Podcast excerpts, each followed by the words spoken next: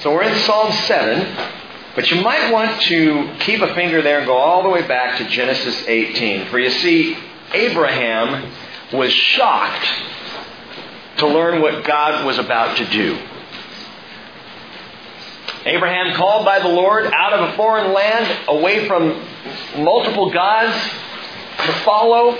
And you know the story. He follows God into the land that was promised to him. God promised to bless Abraham and his offspring through Isaac and Jacob and on down through Israel. He promised to bless the whole world. And so Abraham knew God to be a God who blessed and a God of, of grace and generosity and goodness. He didn't yet know God to be a God of wrath, and so naturally he was shocked when he learned that God was actually going down to destroy Sodom and Gomorrah. And the story is told in Genesis chapter 18. I'll pick it up in verse 17 that the Lord said, Shall I hide from Abraham what I am about to do? Since Abraham will surely become a great and mighty nation, and in him all the nations of the world will be blessed. For I've chosen him so that he may command his children and his household after him to keep the way of the Lord by doing righteousness and justice, so that the Lord may bring upon Abraham what he has spoken about him. And the Lord said, The outcry of Sodom and Gomorrah is indeed great, and their sin is exceedingly grave. I will go down now and see if they have done entirely according to its outcry which has come to me, and if not, I will know. Then the men turned away from there and went towards Sodom while Abraham was still standing before the Lord. Abraham came near and said, Will you indeed sweep away the righteous with the wicked? Suppose there are fifty righteous within the city. Will you indeed sweep it away and not spare the place for the sake of fifty righteous who are in it? Far be it from you to do such a thing, to slay the righteous with the wicked, so that the righteous and the wicked are treated alike. Far be it from you. Shall not the judge of all the earth deal justly? Abraham's heart is crying out what our hearts cry out so often justice. Justice, fairness, equity. So the Lord said, If I find in Sodom fifty righteous within the city, then I will spare the whole place on their account. And Abraham replied, Now behold, I have ventured to speak to the Lord, although I am but dust and ashes. Suppose fifty righteous are lacking five. Will you destroy the whole city because of five? And he said, I will not destroy it if I find forty five there. He spoke to him yet again and said, Well, suppose forty are found there. And he said, I will not do it on account of the forty. And he said, Oh, may the Lord not be angry. And shall I speak? Suppose there are thirty found there. And he said, I will not do it if I find thirty there. And he said, and you gotta wonder, when is Abraham gonna figure out that he should stop? Now behold, I ventured to speak to the Lord. Suppose twenty are found there. And he said, I will not destroy it on account of the twenty. And he said, Oh, may the Lord not be angry. And shall I speak only this once? Suppose ten are found there. And he said, I will not destroy it on account of the ten. And as soon as he finished speaking to Abraham, the Lord departed, and Abraham returned to his place. And you know the rest of the story. I start with that because that's the arc of Psalm 7, 8, 9, and 10. And what I mean by that is the connection across all four of these Psalms is the cry of the heart of man for justice. That God would be just, that God would be fair, that God would be equitable. That he wouldn't throw out the righteous with the wicked. That he would judge those who require judgment, but those who don't, he would treat fairly. And so we're going to listen in tonight as David cries out for justice. Thanks God for justice. Praise for God's justice. Now we've seen already, and we've talked about the fact that this book of praises, the Sefer Tehillim, it's the meeting place of divine inspiration and human emotion. And you're going to get some of that from David tonight. But curiously, one of the things that we human beings are most passionate, most emotional about is justice. We hate unfairness, especially when it's happening to us. And we want to know that God Himself is going to be fair. So it's been suggested that the right inscription to post above Psalm 7 is Abraham's question in Genesis 18:25. Shall not the judge of all the earth deal justly? Won't you be just? Will you not be fair? Psalm 7, verse 1. O Lord my God, in you I have taken refuge. Save me from all those who pursue me and deliver me. Or he will tear my soul like a lion, dragging me away while there is none to deliver. If you've ever been cut down, if you've ever been wrongly accused, if you've ever been slammed by slander or gossiped about, Spurgeon calls this the song of the slandered saint. The song of the slandered saint. David is the saint. David is the one who has been slandered. Who's the slanderer? Well, look at the heading. It's called uh, a Shigaion of David. I'll explain what that is in a second. Which he's saying to the Lord concerning Cush, a Benjamite. So this is a song against Cush, the Benjamite. Cush is the slanderer. Now, a, a Shigaion, that word, is literally a wildly passionate cry. It's a style of Hebrew poetry. I, I looked this up. It's interesting. We would call it dithyrambic or dithyrambic. A dithyramb is a, is a poem that is rhythmically erratic. It, it, it seems almost completely disjointed. Lyrically, it, it comes and goes, and there's no real rhyming pattern to it. Musically, it would be chaotic. But it's a Hebrew type of poetry that is purposeful to express a wild array of emotion. So what you get as we're reading through Psalm 7 is the sense of David just from one end of the spectrum to the other, feeling his emotion, crying it out, a dithyramb, a frustrated, unrestful, well, Keil and Delitzsch say it's a painful unrest, defiant self-confidence, triumphant ecstasy, calm trust, and prophetic certainty, all wrapped up in one psalm. All these states of mind find expression in the irregular arrangement of the strophes of this Davidic dithyramb. And it's all written against this man named Cush. Who is Cush? It may have been Saul. There are those who think maybe this was a subtle way that David was expressing his frustration against Saul himself without naming Saul. Uh, people have thought that because Saul's father's name was Kish. So Cush, Kish, maybe it's kind of close there. 1 Samuel 9, 1 through 3 tells us Saul's father's name. So perhaps that's it, that David is naming Saul here. We know it's a Benjamite, so perhaps it's not Saul, it's just some slanderous sycophant. Someone sidling up to Saul, trying to gain or garner Saul's favor. Someone within Saul's group. Hey, he had no lack of ambitious advisors. Saul had no lack of conniving counselors. We've already seen a few of them. Man by the name of Shimei, the rock thrower. Talked about Shimei, I believe, last week. Sheba, who Scripture refers to as the worthless fellow. How'd you like that for a, a tag on your name? Little name tag. I'm Pastor Rick, a worthless fellow. That's Sheba. Doeg, whose name alone eh, says something. Doeg, eh, and he is the devilish dude. Scripture doesn't call him that, I do.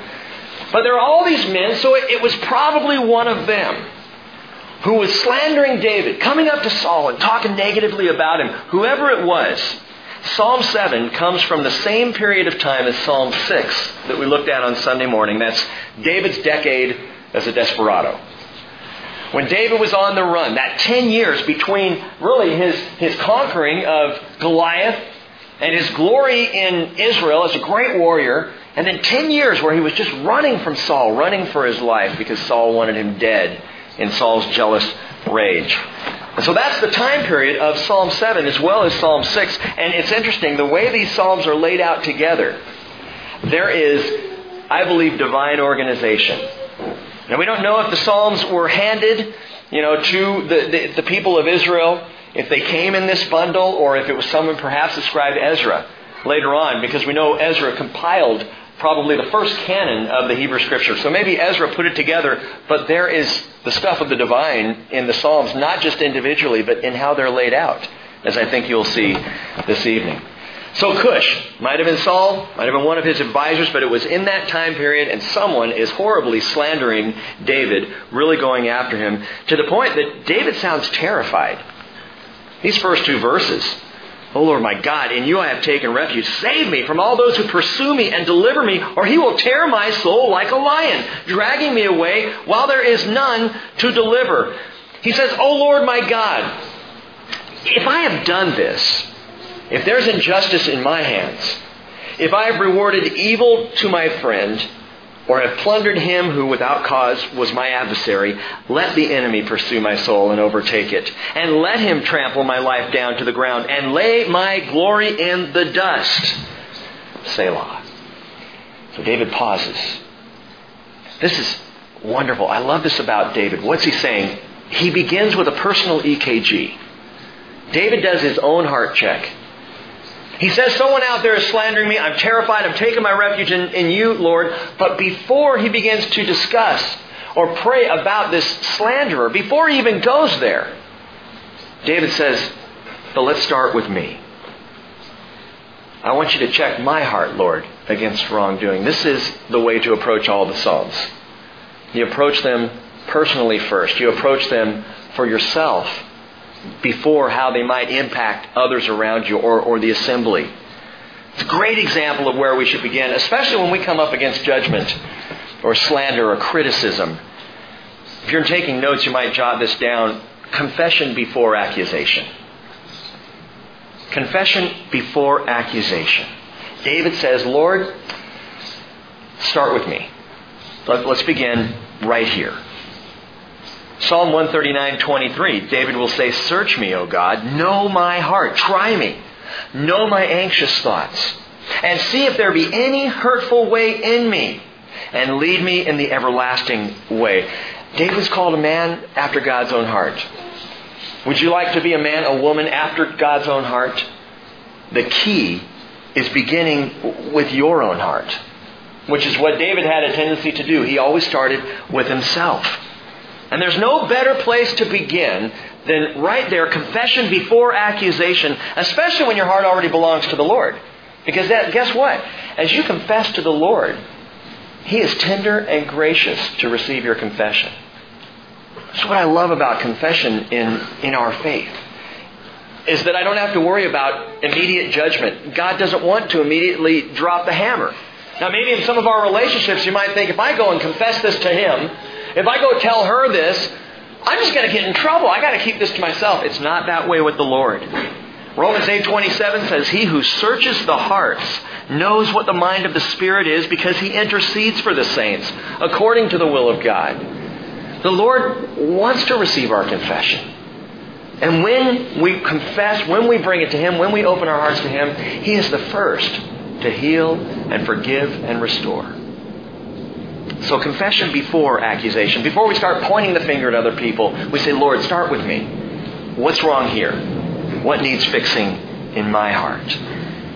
1 John 1 9 tells us if we confess our sins, He is faithful and righteous to forgive us our sins and to cleanse us from all unrighteousness. Verse 6. So David begins confession before accusation. Verse 6, he then goes into this prayer Arise, O Lord, in your anger and lift up yourself, lift up yourself against the rage of my adversaries, and arouse yourself for me.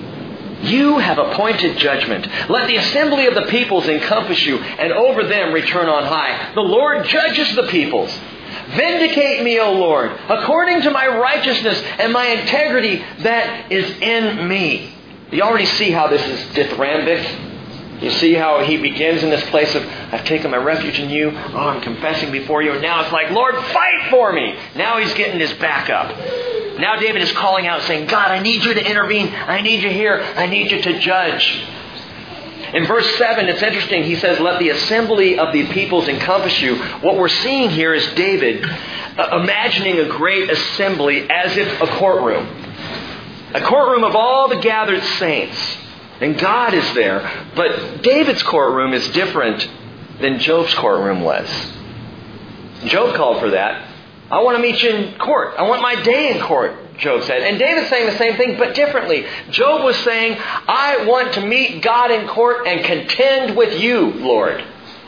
David's saying, I want to meet you in court so that you will contend for me. I need your defense. I need you to be my attorney, Lord, my litigator, to go before me. And so David's envisioning this great assembly with the Lord seated as judge on high, contending for David, and in return, God is getting the glory from all the people. By the way, in verse, is it 8, where David says, Vindicate me, O Lord, according to my righteousness and my integrity that is in me. That doesn't mean that David's saying, I want you to look at me and judge me based on me. He's not denying grace here. What David is saying is he's not claiming to be sinless. He's claiming to be innocent of the charges. Whatever the slanderer is saying about David, David is saying, it's not true. And Lord, you know it's not true, and I am sinless of this. Which is another great place to be. Not only confession before accusation, but innocence before allegation. Innocence before allegation. What do you mean? Live your life in such a way that you are innocent before the allegations come. In other words, do nothing that the enemy can grab hold of and use for slander against you. Live in such a way that you are, as the Bible talks about, that you are above reproach. That if someone's looking for some way to reproach you, to slander you, to gossip about you, nothing sticks. There's nothing that they can find on you. Does that mean you're perfect? No, we all have a sin nature. But to strive to live above reproach. We are called to be holy, the Lord says, as I am holy. Now, some would say, well, I can't live above reproach. Why even try? Because God has called you to it. And where you fall and where you fail, man, His grace is there to receive you and to save you. But for your part, Philippians 2.15 says, Prove yourselves to be blameless and innocent, children of God, above reproach, in the midst of a crooked and perverse generation, among whom you appear as lights in the world. 1 Thessalonians 5.22, Abstain from all appearance of evil. Avoid the place where someone can look and say, What's she doing there? Why is he coming out of that bar? Why is he hanging out with her instead of his wife? Avoid all appearance. Consider the company that you keep. What does that say about your relationship with Jesus? The places you frequent. Give the devil nothing because I guarantee you he will use whatever he can get his grimy hands on. Verse 9. David says, Oh, let the evil of the wicked come to an end, but establish the righteous. For the righteous, God tries the hearts and minds. My shield is with God who saves the upright in heart. God is a righteous judge. And a God who has indignation every day. Let me tell you, if you ever think a day goes by where maybe God misses the injustice of the world, not according to David. He has indignation every single day. Not a moment goes by where God isn't frustrated, upset, angry with some of what he's seeing going on on planet Earth. He is a God who has indignation every day. Third thing to note vindication before indignation. What do you mean? I mean, we need to set our vindication, our desire for justice, we need to take that and set it before the indignation of the Lord. Hand it over to Him. Set your desire to be justified before God's righteous judgment and leave it there. Because God is already indignant. You don't need to be. Isn't that freeing? I don't have to be upset about stuff. I don't have to be frustrated. I don't have to be worried Where's our country going? Where's my life going? Where's this world going? God's already indignant. He already sees it. If you're upset, give it to Him. Your vindication is His business. Leave it with the Lord. I don't know about you, but the more I try to dig myself out, the deeper the hole gets. Leave it with the Lord. Romans 12:18, Paul says, "If possible, so far as it depends on you, be at peace with all men. Never take your own revenge, beloved. Leave room for the wrath of God. It's written, vengeance is mine, I will repay, says the Lord." Which means justice will be done. Absolutely, you can go to the bank on this in every circumstance, every situation. Know this. If you've been wronged, it will be made right. Really? Yes. Absolute certainty. If you have been wronged, God is going to make it right. You don't have to fight that fight. If the attack against you, however, is just, then confess. As David did at the beginning of this psalm, confess and let it have its cleansing effect. But if the attack is unjust, the Lord is going to stand before you. He promises to be that shield, to be that defense. How can I be confident in this? How can I know this to be a certainty? Because we've already seen the Lord take the hits for us. Multiple times across his face, the Lord took the hits. He took the hits across his back, on his brow. He took a hit in each hand. He took a hit through his feet. He took another hit through his side. God has already stood for us. He's already been in the place that we should be. Jesus already hung on the cross. We, above all people, should be able to look back at that point in time and say, God is my defense. God will make right even what is wrong in me. For all the slanderous charges of the enemy, the source of our confidence and the source of our innocence is in the cross of Jesus Christ. Romans 8 verse 1 says, There is now no condemnation for those who are in Christ Jesus, which is great news. Man, people can slander me all day long, but as far as God's concerned, I stand uncondemned. I am not condemnable because I am in Jesus Christ. And you can try to condemn me all you want, but there's no condemnation for those who are in Christ Jesus. I happen to be one of those in Christ Jesus.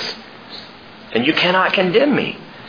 How God do this? Romans 8 3. By sending his own son in the likeness of sinful flesh as an offering for sin, God condemned sin in the flesh. God said, that's what needs to go. That's what doesn't stand. But you, he would say, my child, you will stand if you will stand in me. Put another way, as David said, our refuge. Our refuge is the Lord. Our self defense is superfluous, unnecessary. You really don't have to stand to defend yourself. Leave it to the Lord. He continues on in verse 12. If a man does not repent, and he's referring now to God, he will sharpen his sword. He has bent his bow and made it ready. He has also prepared for himself deadly weapons. He makes his arrows fiery shafts. David's using warrior terminology here, military language to describe God's preparation for vindication. Man, the bow is bent. And the arrows are sharp. And God stands ready to judge.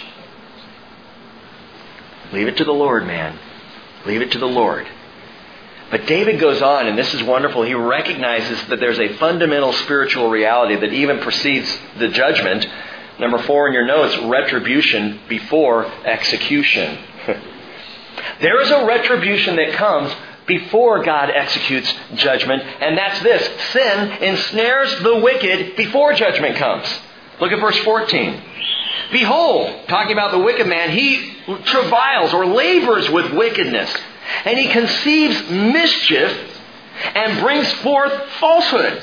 He has dug a pit and hollowed it out and has fallen into the hole which he made.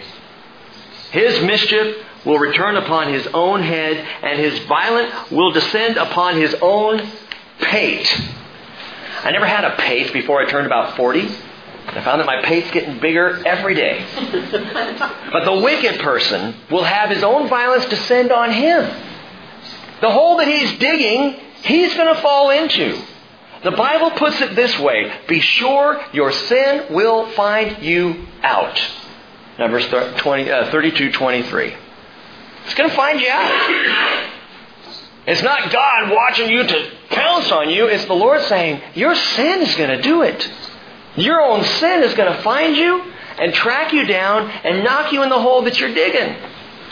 Even before I pour out my wrath on a Christ rejecting world, your own sin is going to be your downfall. Your own decisions, your own choices of rebellion are going to hurt you. I've shared before, there are spiritual laws and properties just as there are physical laws and properties, and this one is one of the most sound. If you sin, it's going to come back around. And the only way to avoid it coming back around is to give your sin to Jesus Christ. The only way not to feel the fallout from all of our, our sin choices is to give it to Jesus and allow Him to take it at the cross. Because otherwise, Galatians 6 7, whatever a man sows, this he will also reap. And so if I'm laboring in wickedness, I'm digging my own pit. The good news is the Bible also says if I'm sowing to the Spirit, I'm going to reap eternal life. And that's the invitation for us. Verse 17. I will give thanks to the Lord according to His righteousness and will sing praise to the name of the Lord Most High. Feeling slandered? Feeling abused, misused, or accused? Give thanks to the Lord for His righteousness, because His righteousness will cleanse you. His righteousness will heal me. His righteousness restores. Now, before we go on to the next psalm, I want to point out something kind of amazing in this wild dithyrambic psalm. There's prophecy here.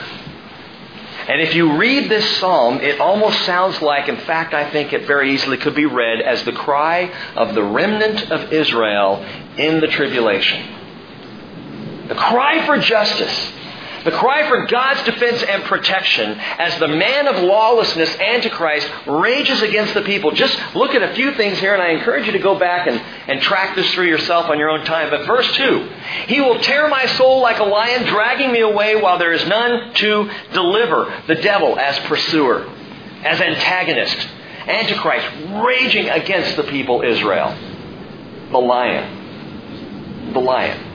1 Peter 5 8, your adversary, the devil, prowls around like a roaring lion seeking someone to devour. And let's put it a little more succinctly in the book of Revelation, chapter 12, verse 13. I'm going to quickly read this. When the dragon saw he was thrown down to the earth, he persecuted the woman who gave birth to the male child. The woman is Israel, the male child being Jesus. But the two wings of the great eagle were given to the woman so that she could fly into the wilderness to her place where she would be nourished for a time and times and half a time in the pres- from the presence of the serpent. A time, time, half a time, that's three and a half years. So saying for the latter half of the tribulation that Israel will be in a place of protection. But it says the serpent poured water out like a river out of his mouth after the woman so he might cause her to be swept away with the flood. But the earth helped the woman and the earth opened up its mouth and drank up the river which the dragon poured out of his mouth. And so the dragon was enraged with the woman and went off to make war with the rest of her children who keep the commandments of God and hold to the testimony of Jesus. Speaking about a horrifying time in the life of Israel. When the people have come to a realization Zechariah tells us God says, I'm going to bring, well, two thirds are going to perish, but I'm going to bring a third through the fire and protect them and keep them safe. And that third, having acknowledged Jesus Christ as Lord and Savior, believing finally He is our Messiah, that third will have protection, but the devil will be raging, seeking to devour, wanting to wipe them out. Look at verse 6 of Psalm 7. Arise, O Lord, in your anger. Lift up yourself against the rage of my adversaries, the rage there of the enemy. And arouse yourself for me. You have appointed judgment. Down in verse 12.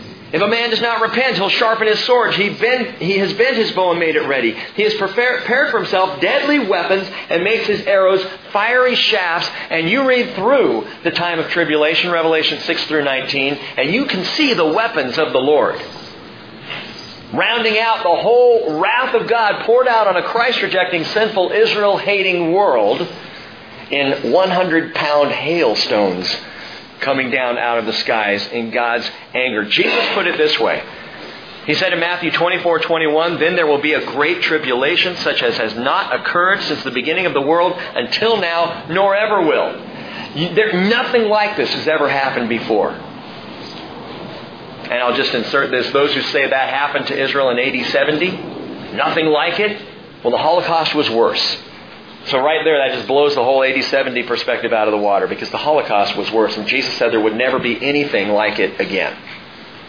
The tribulation is yet to come. Verse 7, let the assembly of the peoples encompass you and over them return on high. This, this picture of the gathering of the saints around the Lord Jesus. Revelation 7 verse 9, after these things John wrote, I looked and behold a great multitude which no one could count from every nation and all tribes and peoples and tongues standing before the throne and before the Lamb. Clothed in white robes and palm branches were in their hands.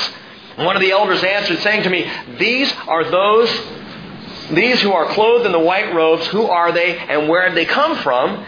And I said, My Lord, you know? And he said to me, These are the ones who come out of the great tribulation.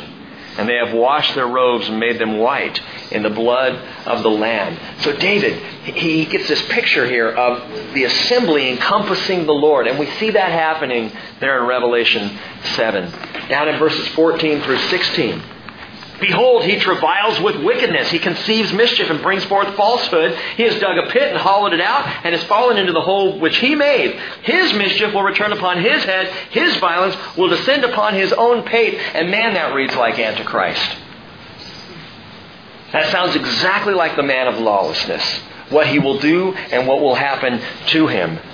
Daniel 11:38 says he will honor a god of fortresses or literally weaponry a God whom his fathers did not know. He will honor him with gold, silver, costly stones, and treasures. Antichrist is going to rage against Israel until he himself is wiped out. I share this in part, and again, there's more. You can look at Psalm 7, but the whole psalm, I really wonder if Israel itself, that remnant, will be praying this psalm in the days of tribulation. But things are heating up in Israel. And a little side note here before we go on. Behind enemy lines and all around Israel, things are getting dicey, even dicier than they have been in recent months. This is confirmed intelligence from ground, intelligence from ground sources inside of Beirut. Massive weaponry, including the Shahab 3 missiles, the Scud missiles from the Gulf War, remember those? These have been moved from Syria into the hands of Hezbollah in southern Lebanon. So whereas Hezbollah was firing random rockets before that were landing here and there, and, and it rained down terror on Israel, it was nothing like the damage that a Scud missile can do. Well, they have, they have the Scud there now, and the Scud missiles have a range of up to 450 kilometers, which means that the missiles from southern Lebanon can reach almost all the way down to Eilat in southern Israel. Jerusalem, Tel Aviv, Haifa, all of the cities that so far have been untouched by the missiles of Hezbollah and Hamas, now will be easily within range. There's more. The Shahab's missiles are also capable of car- carrying chemical and biological warheads on them. Just last week, a Russian class submarine flying an Iranian flag, interestingly, docked in Beirut. And what was being offloaded was done by men in hazmat suits with gas masks. What's that all about? It's thought by uh, military intelligence that perhaps chemical and biological weapons are already being transported to the front lines of southern Lebanon to be aimed and fired at Israel. The IDF is aware of this. In fact, for the last several months, they've been passing out chemical kits to Israelis, and it's been on the rise in the last couple of weeks. They've been pretty frantically getting chemical kits to families, gas masks for husbands, wives, children in the event of such an attack. It's estimated that 50 to 60,000 rockets and missiles are now hidden in homes, orchards, and schools along the Lebanese border aimed at Israel. Another thing to know a massive tunnel network has been dug under the border of Israel from Lebanon into Israel. Why a tunnel network? So that you can get individual suicide bombers across the lines.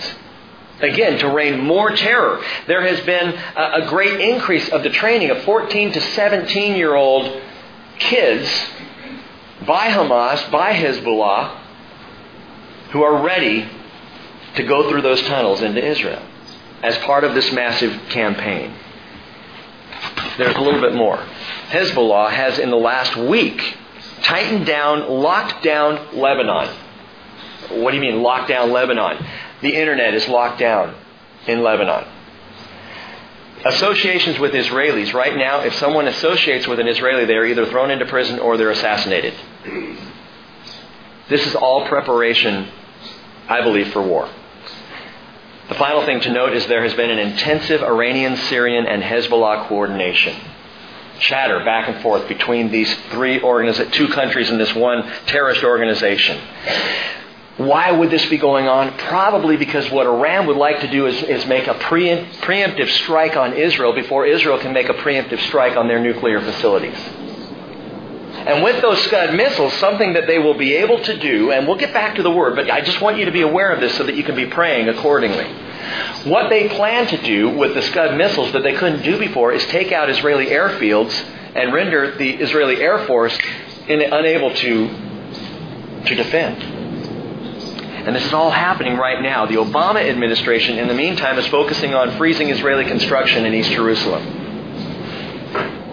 If your pastor knows this stuff is going on, what more do you think is really happening behind the lines that we're not even seeing, that we're not even aware of, that intelligence knows? Former U.S. General Paul Vallely said, quote, summer of 2010 is the tipping point of the Middle East. This has the potential of being a game changer. The chessboard has changed this year. Now I'm sharing that because as we read through Psalm 7, we hear David crying out for justice. We hear him crying out, and as I said, it sounds as though the voice of Israel is crying out that God would protect, that God would save, that God would be just. And for those of you who are praying, and I hope all of you are, for the peace of Jerusalem, this news can be troublesome, but in light of David's psalm, God has appointed judgment. And I would far rather be inside the country of Israel than in enemy territory. God has appointed judgment. Zechariah chapter 14 verse 2, I will gather all the nations against Jerusalem to battle. And the city will be captured, the houses plundered, the women ravished, and half the city exiled, but the rest of the people will not be cut, up, cut off from the city. Then the Lord will go forth and fight against those nations as when he fought on the day of battle. And when that day does come, Israel will know that they'll know that they'll know that self defense is superfluous. But the defense of the Lord is what we need please understand that when we talk about God's defense in our lives against those who would slander us at work or at home or at play, that, that's so cheesy by comparison to a defense that is actual and tangible. I mean, God will defend you. Don't get me wrong. He'll defend you in relationships. He will defend you against slander and gossip and all the silly stuff that goes on. But he's going to defend his people Israel in a way that will stun, shock, and amaze the world because God is a shield. Now, we leave the wild cries of Psalm 7 and enter into the calm evening of Psalm 8. Psalm 8. O Lord, our Lord, how majestic is your name in all the earth, who have displayed your splendor above the heavens. By the way, note how it flows right out of Psalm 7. Psalm 7 ends, I'll give thanks to the Lord according to his righteousness, and will sing praise to the name of the Lord Most High, and then right into, O Lord, our Lord. How majestic is your name in all the earth, who have displayed your splendor above the heavens. From the mouth of infants and nursing babes, you have established strength because of your adversaries, to make the enemy and the revengeful cease. When I consider your heavens, the work of your fingers, the moon and the stars which you have ordained, what is man that you take thought of him, and the Son of Man that you care for him? Yet you have made him a little lower than God, and you crown him with glory and majesty. You make him to rule over the works of your hands. You have put all things under his feet, all sheep and oxen, also the beasts of the field, the birds of the heavens, the fish of the sea, whatever passes through the paths of the sea. O Lord our Lord, how majestic is your name in all the earth. It is an uplifting, wonderful, encouraging, peaceful psalm. And you know, I'd love to bask here for the evening, but we're going to have to leave this psalm and come back and bask in it on Sunday. Move on to Psalm 9. And as though David were continuing, Psalm 9. I will give thanks to the Lord with all my heart. Now, now notice before we get into this, the heading for Psalm 9. For the choir director on Muth-labben, a psalm of David. Muth-labben. What, what in the world does that mean? It's odd. Because this, this psalm is to be sung on Muth-labben. What's that? On the death of a son. This is a celebratory song of victory, sung either to the tune of the death of a son or on, on the event of the death of a son, what does this mean? Well, Spurgeon tells us that a considerable company of learned witnesses tell us that this psalm probably celebrates the death of Philistia's son, Goliath. That David wrote this psalm as a response to the death of Goliath. So keep that in mind as we read through this. Verse 1 I will give thanks to the Lord with all my heart. I'll tell of all your wonders.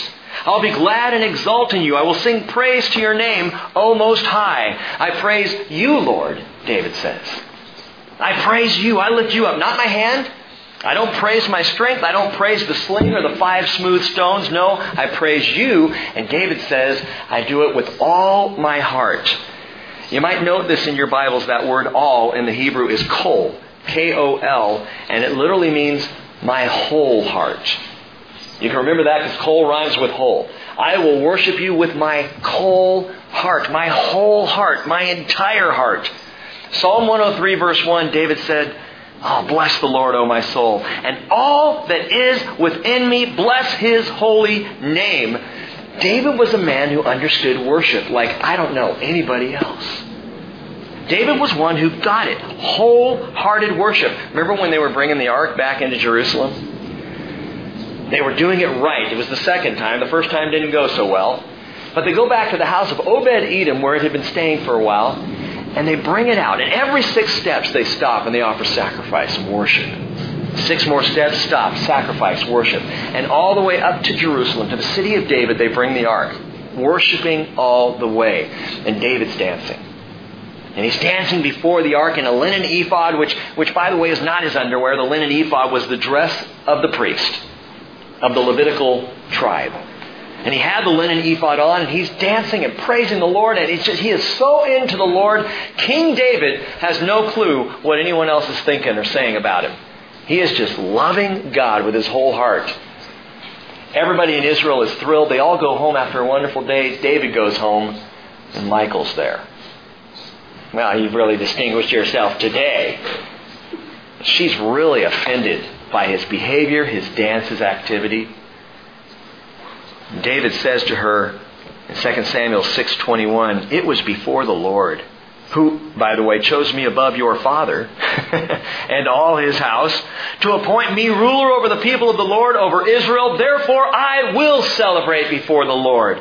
I will be more lightly esteemed. That is, I will become more undignified than this, and I will be humble in my own eyes. I don't care what you think.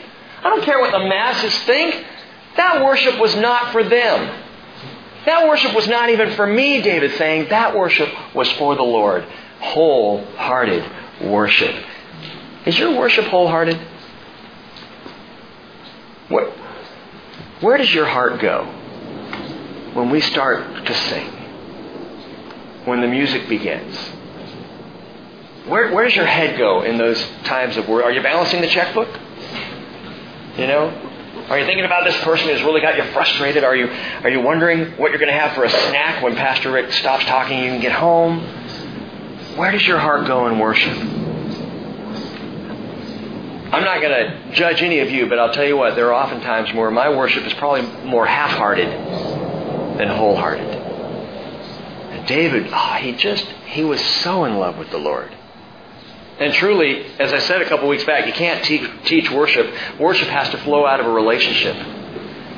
And so, why are we in the Psalms? To love the Lord more. Because the more we love the Lord, the more wholehearted our worship will become. The more He'll become our focus. And consequently, consequently, the less time it's going to take us to shake off the day. David, wholehearted, I will praise you with all my heart. He says in verse 3, when my enemies turn back, they stumble and perish before you, which is exactly what happened with Goliath. You know, thunk, rock hits his forehead, and he stumbles and he goes down, and his lights are out. You have maintained my just cause. You have sat on the throne judging righteously. You have rebuked the nations. You have destroyed the wicked. You have blotted out their name forever and ever. David said, It's your wonders, it's your names. And notice this, he says you six times in these three verses. You, you, you, you, you, you, you. Six times. Now, I don't know if it was purposeful or not, but I find it interesting that six is a number of a man in the Bible. And six times David says, No, no, it's not me, it's not me, it's not me. You, you, you, you, you, you, Lord. It is all about you. It is all for you. My success, my vindication, my victory, my defense is only and completely in you.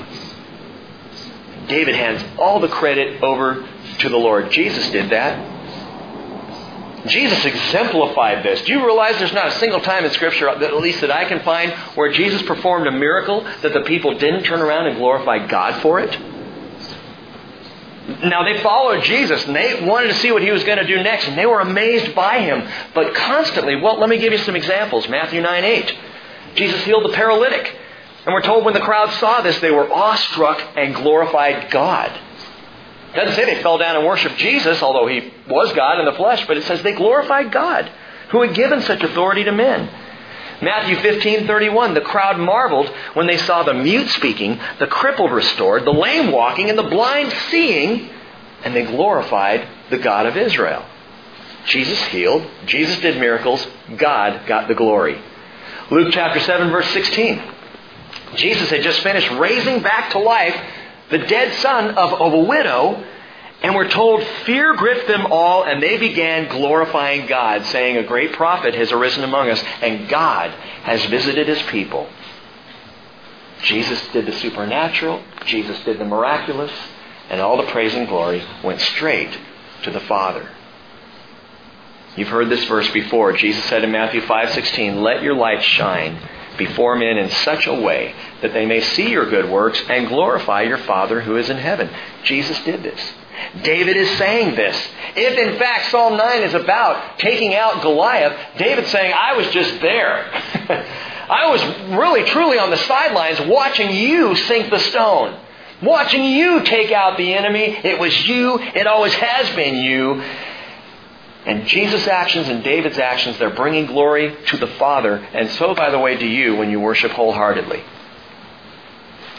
You know, we talked about mercy and, and repentance on Sunday, and I'd never before caught this or thought about my repentance being a declaration of His mercy.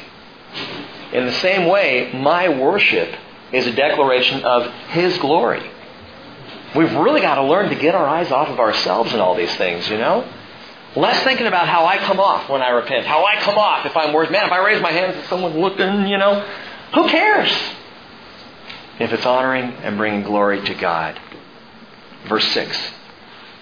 The enemy has come to an end in perpetual ruins. You have uprooted the cities. The very memory of them has perished. Who could that be? The Philistines. There are no Philistines in the land.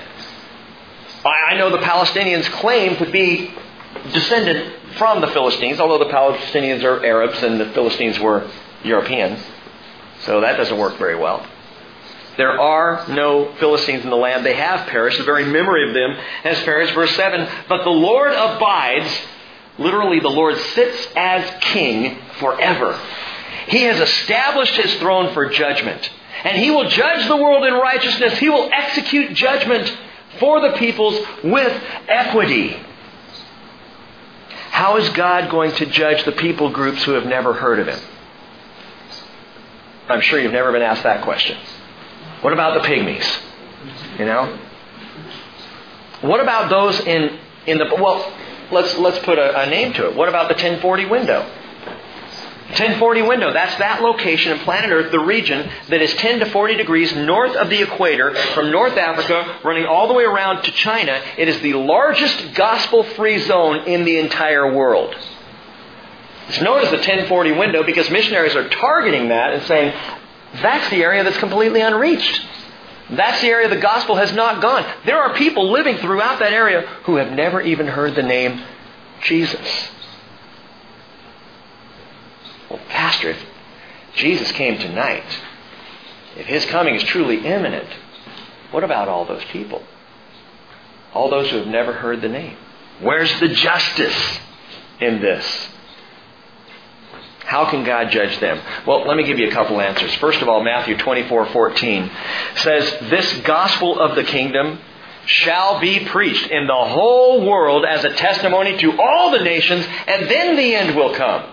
So we have a guarantee. The gospel's going to get out. Everybody is going to hear.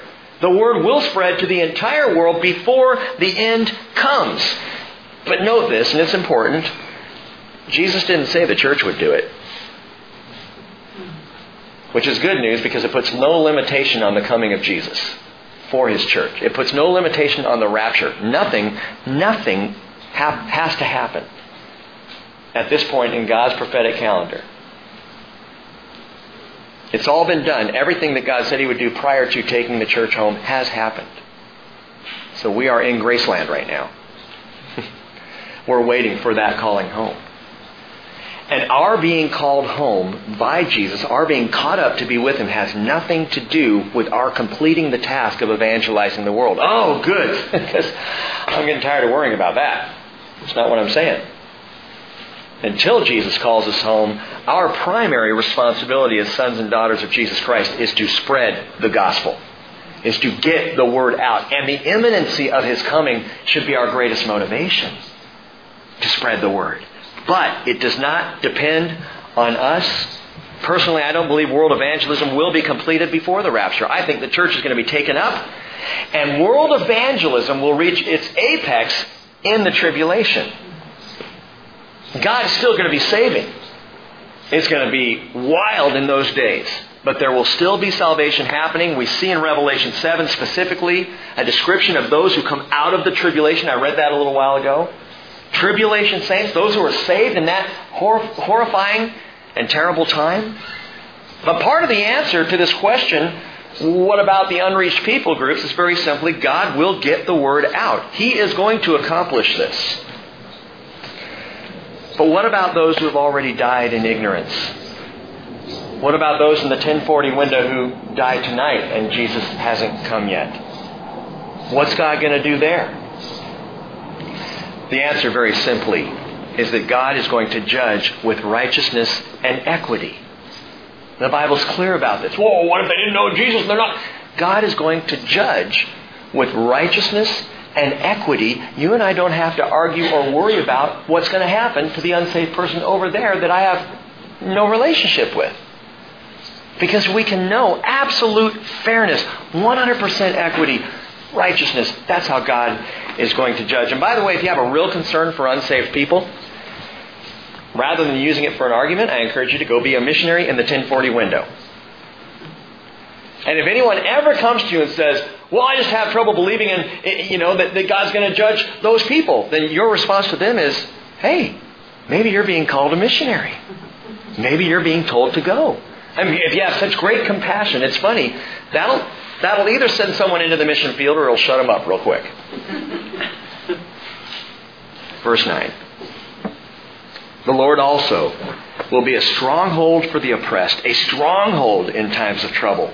And those who know your name will put their trust in you. For you, O Lord, have not forsaken those who seek you. Again, David is declaring our security is in total dependency on the Lord. Not fighting our battles, not standing up for ourselves, but simply depending wholeheartedly on the Lord.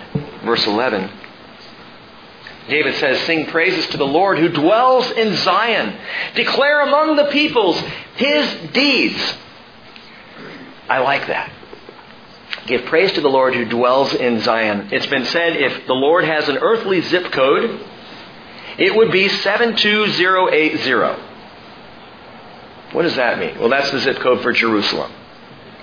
Because if there is an earthly place that God has called home, that He says, I will put my name, that the, that's the place I will dwell, it's Zion, Jerusalem. There's a little problem with this verse in that if David wrote this about the fall of Goliath, how could he be talking about Zion? Because didn't David conquer Zion like years later when he was king, as opposed to when he was a boy with a sling? So how can he be talking about Zion and this be a psalm about Goliath? Well, that's pretty simple. Either David wrote it looking back, or even as a young man, David already had his eye on Zion. Either way, it still stands that this psalm is likely about the taking out of Goliath. Verse 12. He says, For he, speaking of God, who requires blood remembers them. He does not forget the cry of the afflicted. Literally, it says, He who avenges bloodshed. He hears God avenges bloodshed. All the sin of man against man that resulted in bloodshed. Murder, rape, abuse. God will avenge it. And He will avenge it perfectly. We know Cain tried to hide Abel, tried to hide the fact that he'd murdered his brother. What did the Lord say in Genesis 4:10? The voice of your brother's blood is crying to me from the ground. What was his blood saying? Vengeance. Justice. I was wronged. How do you know his blood was saying that? Hebrews 12:24 tells us that Jesus is the mediator of a new covenant and to the sprinkled blood which speaks better than the blood of Abel. Better? The blood of Abel spoke vengeance. The blood of Jesus speaks mercy. Mercy. Verse 13.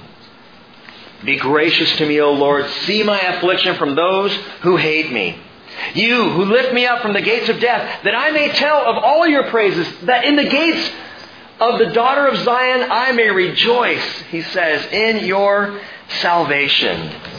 I love that. I will tell of all your praises. How many praises are there of God? How many things can we praise and thank the Lord and worship Him for? I mean, will there ever be a point where we come to the conclusion of God's praises? for every time we praise, there is yet something else to be thankful for. Every time we worship, there's yet more reason to be worshiping the Lord. It's a lifelong profession. And I'm not talking about this life, I'm talking about eternal life. That we will praise and praise and praise and continue praising, and we will never run out of things to praise Jesus for. Verse 15 The nations have sunk down in the pit which they have made. Sounds like Psalm 7, doesn't it? In the net which they have hid in their, and their own foot has been caught. The Lord has made himself known. He has executed judgment. In the work of his own hands, the wicked is snared. And then we have two interesting words. Higgaion and Selah. Well, you know, already know Selah is a pause. So what's Higgaion here? What's that mean? It means literally take a moment and think about what's just been said. Higgaion is a meditation. Selah is a pause. So it's a stop and then moving on musically. Higgaion is a pause as well, but it's a pause for the purpose of thinking about what was just spoken, what was just said. And so David says, think about it. Process this. Process what, David? That the work of his own hands will ensnare the wicked. The wicked have chosen their course. I heard a pastor talking about a bumper sticker that he saw that I thought was interesting, worth sharing with you. The bumper sticker said, Where am I going and what's this handbasket I'm in? Where am I going and what's this handbasket I'm in? The old phrase, going to hell in a handbasket. And the fact that someone would put that on their car and say, Yeah, that's me, going to hell in a handbasket. It, it either expresses a complete ignorance of where they're really headed or an incredible, incredible arrogant rebelliousness to God. The work of his own hands will ensnare the wicked. You know, nobody going to hell is going to be able to blame God for it. It's going to be the work of their own hands.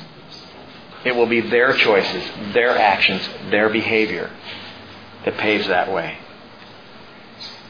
The wicked will return to Sheol. Even all the nations who forget God, God, please, don't let America forget you. For the needy will not always be forgotten, nor the hope of the afflicted perish forever. Arise, O Lord, and do not let man prevail. Let the nations be judged before you. Oh, and they will. Put them in fear, O Lord. Let the nations know that they are but men. Man, if we knew that, it would change the world. We are just men. We are not gods. David is right on. And again, we hear something almost prophetic of the judgment of the end. Matthew 25, as Jesus says, the nations will be judged like the sheep and the goats. Sheep to the right, goats to the left. And the difference in the judgment of the nations, you know what Jesus says it is? You Bible students, you know. It's based on what they did for these brothers of mine. Who's that? Israel. How the nations treated Israel will determine their judgment. Now, quickly, most scholars and commentators believe Psalm 10 is an extension of Psalm 9, that it's just a continuation. So we're really not going into yet another chapter. We're just continuing on. Verse 1, follow this out. Why do you stand afar off, O Lord? Why do you hide yourself in times of trouble? And we are living in troublesome times, as we've already seen, we've already talked about. These are times you could worry a lot about. But here in this verse, we see another distinction between David and Job. Job was saying, Where were you when I needed you? David is saying, Why don't you let the world know what I know about you? Now, I can relate to that. There are times I just, I want to say, God, I just want the unbelieving world to see what we see, to know what we know of you, to understand who you are in the same way that we. I, can't you just do something to show them what you've shown us? Verse 2 In pride, the wicked hotly pursue the afflicted. Let them be caught in the plots which they have devised.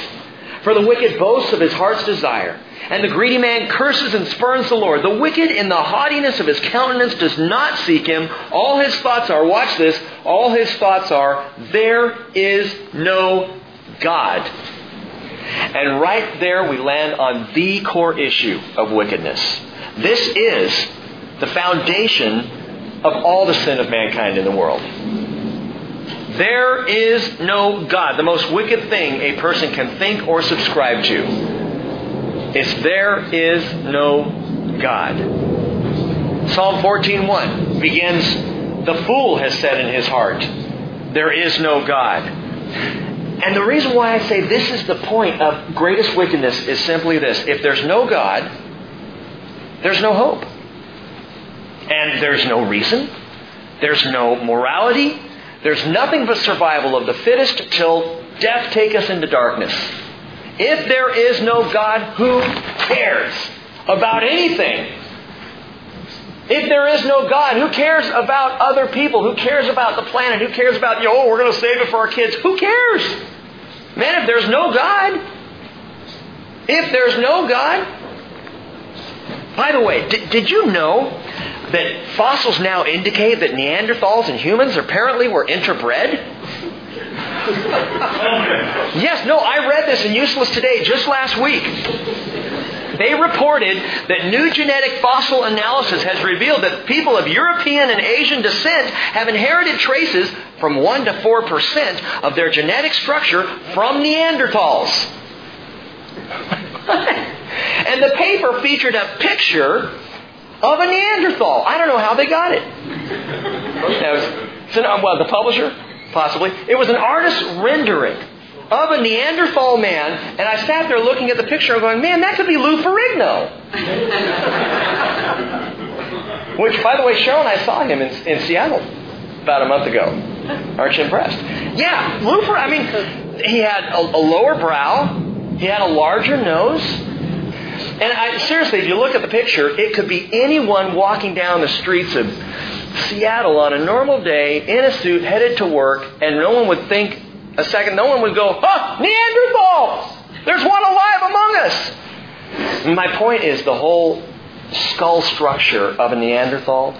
You could take a skull of, of anyone today, and there would be really very little difference. If someone happens to have a longer brow, if someone happens to have a larger nose, a cranium that is formed that way, and there are plenty of people who do, it, it just blew me away. Now, I'm sure further study will show that the geneticists in this research themselves have far more Neanderthal inheritance than 4%. But when I read this article, I, the, one thought came to me. Why is man trying so hard to analyze our Creator out of the picture? What, what is this, this drive to prove that our existence came from goo?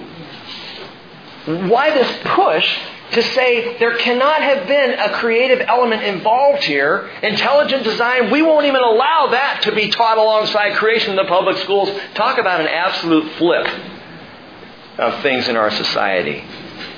Now, someone might say, well, Rick, it's just one view. It's just a differing opinion. Lighten up. Listen, it's that different opinion that brought about such things in our history as ethnic cleansing, genocide, and the Holocaust. Why do I get up in arms about things like evolution? Because of what it has caused. Because when you say there is no God, and because there's no God, we must have just kind of evolved where we are, then you, like Hitler, begin to think some people are better than others. Some strains of the human race better than other strains. Hitler was an avid evolutionist. Loved the writings of Darwin. In fact, in his book, Mein Kampf, Hitler used the German word for evolution several dozen times, referring to lower human types in mankind. It was the whole basis of the Holocaust. That the Jews are a lower bred form of humanity, and therefore unnecessary, and therefore should be cleansed. Hitler was a fan of philosophers like Nietzsche and Schopenhauer, who were big time forethinkers of evolutionary thought. Darwin took it to the next level. But these guys were already talking about it. And here's the danger. Those who deny God will ultimately live out their denial. They will ultimately act on the denial of the existence of God. Look at verse 5. His ways, talking about the wicked, his ways prosper or are strong at all times. Your judgments are on high, out of his sight. As for all his adversaries, he snorts at them. He says to himself, I will not be moved. Throughout all generations, I will not be in adversity. His mouth is full of curses and deceit and oppression. Under his tongue is mischief and wickedness. He sits in the lurking places of the villages. In the hiding places, he kills the innocent. His eyes stealthily watch for the unfortunate. He lurks in a hiding place as a lion in his lair. In other words, this guy is devilish. He lurks to catch the afflicted. He catches the afflicted when he draws him into his net. He crouches, he bows down, and the unfortunate fall by his mighty ones. He says to himself, God has forgotten. He has hidden his face, he will never see it. Now here's the irony of it. In verse 11, this wicked guy is saying, God has forgotten. But back in verse 4, the same guy is saying, there is no God which atheists do all the time. I've asked this question. If someone is truly an atheist, why are they so upset about Christianity? If you really don't believe God exists, why do you fight it? All you have to do is say, I know, they're wrong. Okay, you guys believe whatever you want. I just, I just know there's no God. But they know there's a God. There's something inside the heart of every man, whether you deny the existence of God or not, there is something in every human heart. I'm convinced that knows. We know. And so when push comes to shove, he says to himself, verse 11, God's forgotten. He's hidden his face. He will never see it. He's not going to see what I'm up to. He doesn't know about my wickedness, my mischief. Psalm 14:1 again says the fool has said in his heart there is no God, but it goes on and says they are corrupt. They have committed abominable deeds. There is no one who does good because those who deny God live out the denial just like Hitler did. He was just living out what he believed, folks. Atrocious, horrific. Yeah. Evolutionary. He was just doing what the teaching said to do, survival of the fittest. And that's the fool who says there is no God. Verse 12. Arise, David said, Oh God, lift up your hand. Do not forget the afflicted. Why has the wicked spurned God? He said to himself, You will not require it. You have seen it. For you have beheld mischief and vexation to take it into your hand. The unfortunate or the poor commits himself to you. You have been the helper of the orphan. Break the arm of the wicked and the evildoer. Seek out his wickedness until you find none. By the way, the best place to read the Psalms is from the perspective of your heart first. So as we say, Lord, seek out the wicked, the first prayer is, Lord, would you seek it out here? Lord, look into my heart. Seek out my wickedness until you find none. God, keep cleansing and keep cleansing and keep cleansing until my wickedness is gone. Anything carnal in me, deal with it. Clean it out. Verse 16. The Lord is king forever and ever. Nations have perished from his land. What nations? Jebusites, Canaanites, Hittites, Hivites, flashlights, the Philistines. Nations have perished from God's land who have tried to go up against God. And in all the things I share with you about the danger facing Israel today, understand that. Nations perish who try to go up against God verse 17. O Lord, you have heard the desire of the humble. You will strengthen their heart. You will incline your ear to vindicate the orphan and the oppressed, so that the man who is of the earth will no longer cause terror. Wow. And here we sit in days of terror. But it's not forever, gang. Thank God, as David does, terrorism will in and of itself cease. Wickedness will, in and of itself, perish from the land and the world. There will be justice. There will be mercy and joy and restoration and peace. And it's all because of one thing. And it's the theme, literally, of Psalm 9 and 10. What's that? Muth All because of the death of a son. The death of the son. Because of the death of a son, there will be justice and mercy. Because of the death of a son, we have everlasting life. Because of the death of a son, we have security and salvation forever. Oh, the Jews said it. John 19, 7. They answered Pilate and said, We have a law, and by that law he ought to die because he made himself out to be the Son of God. There will be ultimate justice because of the death of a son, Jesus Christ. Let's bow. Father, as our hearts, Lord, truly try to take in all of this tonight, we hear the question of Abraham again Shall the judge of all the earth not deal justly? We know it's rhetorical, Father, and we agree with Abram. We know that you will deal justly. We are convinced and assured, Father, you will deal with righteousness, fairness, equity, and justice. And Lord, I pray that knowing that, would you help each one of us to go out of here without any chips on our shoulder, without any fear of slander. Lord, free from concern about gossip, things that might be said about us behind our backs, there will be justice. Things that other people might be speaking about us even now, there will be rightness made. Lord, I pray for this peace to descend upon us tonight by your Spirit that we just not worry. And truly, Lord, that we not to seek to please man, but only be bondservants of our Lord Jesus Christ, the Son through whose death we have life. And we pray this in Jesus. Amen.